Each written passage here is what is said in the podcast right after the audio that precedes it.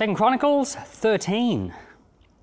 In the 18th year of King Jeroboam, Abiah began to reign over Judah. He reigned three years in Jerusalem. His mother's name was Micaiah, the daughter of Uriel of Gibeah.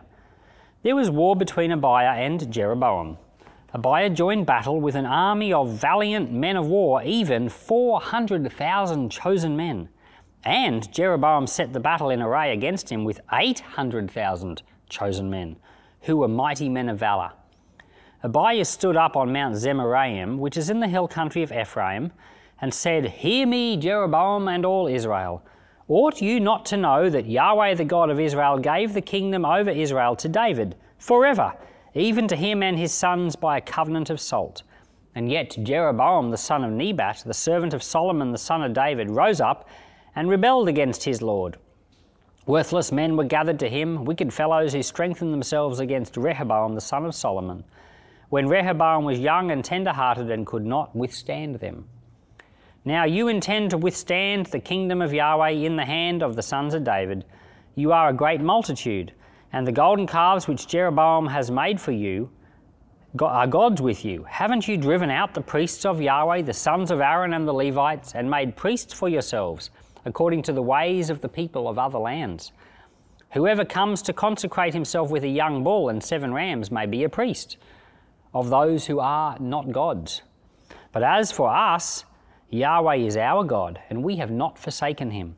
We have priests serving Yahweh, the sons of Aaron and the Levites in their work. And they burn to Yahweh every morning and every evening burnt offerings and sweet incense.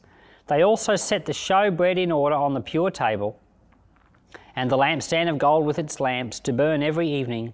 For we keep the instruction of Yahweh our God, but you have forsaken him.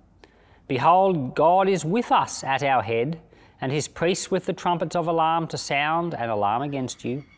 Children of Israel, don't fight against Yahweh, the God of your fathers, for you will not prosper. But Jeroboam caused an ambush to come about behind them, so they were before Judah, and the ambush was behind them. When Judah looked back, behold, the battle was before and behind, and they cried to Yahweh and the priests sounded with the trumpets. Then the men of Judah gave a shout. As the men of Judah shouted, God struck Jeroboam and all Israel before Abiah and Judah. The children of Israel fled before Judah, and God delivered them into their hand. Abiah and his people killed them with a great slaughter. So 500,000 chosen men of Israel fell down slain. Thus the children of Israel were brought under at that time. And the children of Judah prevailed because they relied on Yahweh, the God of their fathers. Abiah pursued Jeroboam and took cities from him Bethel with its villages, Jeshanah with its villages, and Ephron with its villages. Jeroboam didn't recover strength again in the days of Abiah. Yahweh struck him and he died.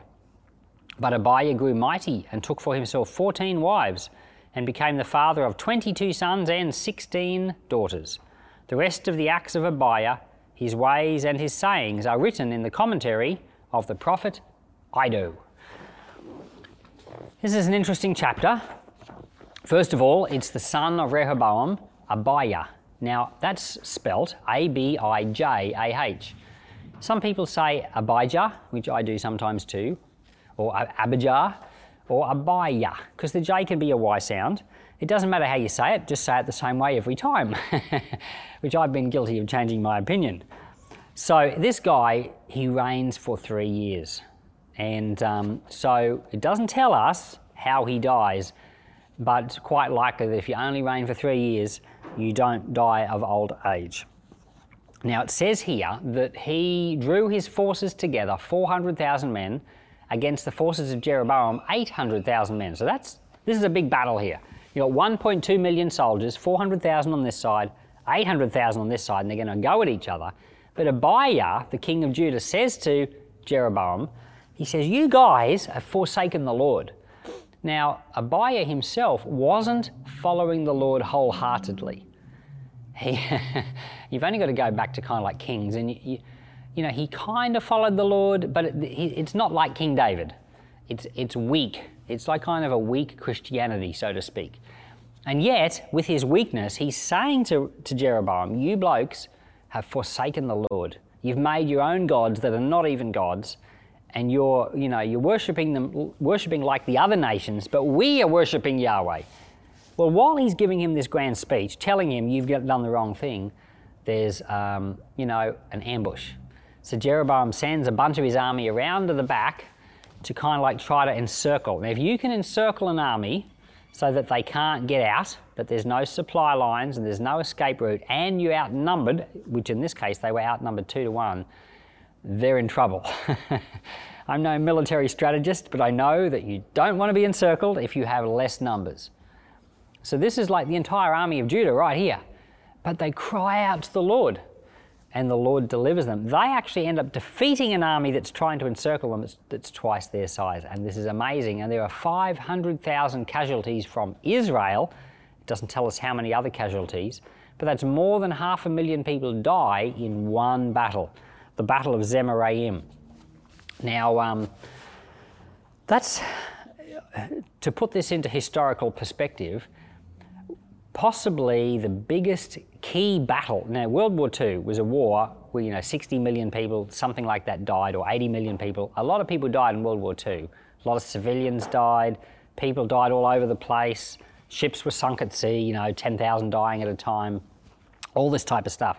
But there was one battle which was Stalingrad, where the Germans, so the Germans and the Russians are fighting each other, and this was considered the key, one of the key turning points of World War II, where the Germans suffered their first major loss when the Russians defeated them. Now, the German casualties at Stalingrad were 500,000, same number here. Half a million soldiers, 410,000 dead, 90,000 wounded in this one battle which lasted six months. But here in the Bible battle of Zemaraim, we've got half a million of the enemy of Israel defeated, killed in not six months. this is presumably just a few days. So this is a lot of people to die in just a few days. So we're talking a very, very significant battle.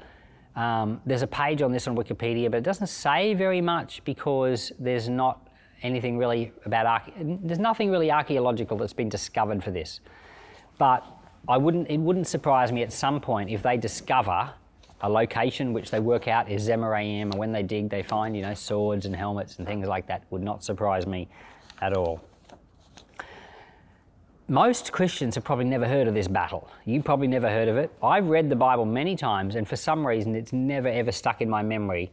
But this is a battle with 1.2 million combatants. It's a big battle, there's a lot of death. And what's the most striking thing about this battle is that the leader, Abiah, the king of Judah, is a weak believer. He's not following the Lord wholeheartedly, and yet he cries out to God and says, Lord, help.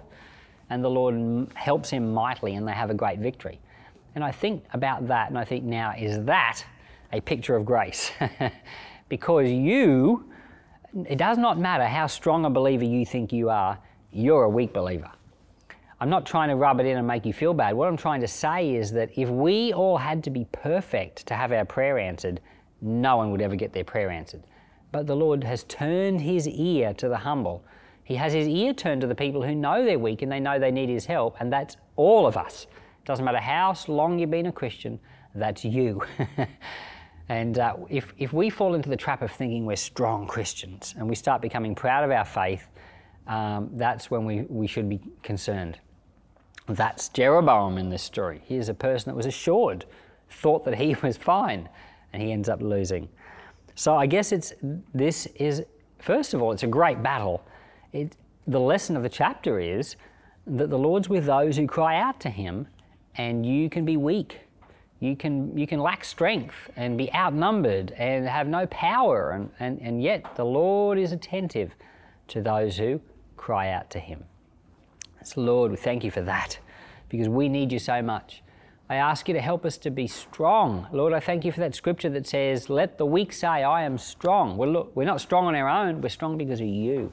Lord, deliver us from evil and from sin and from all these. Uh, Lord, you said you would deliver us from every evil attack. Deliver us, Lord. And may the body of Christ be strengthened and whole.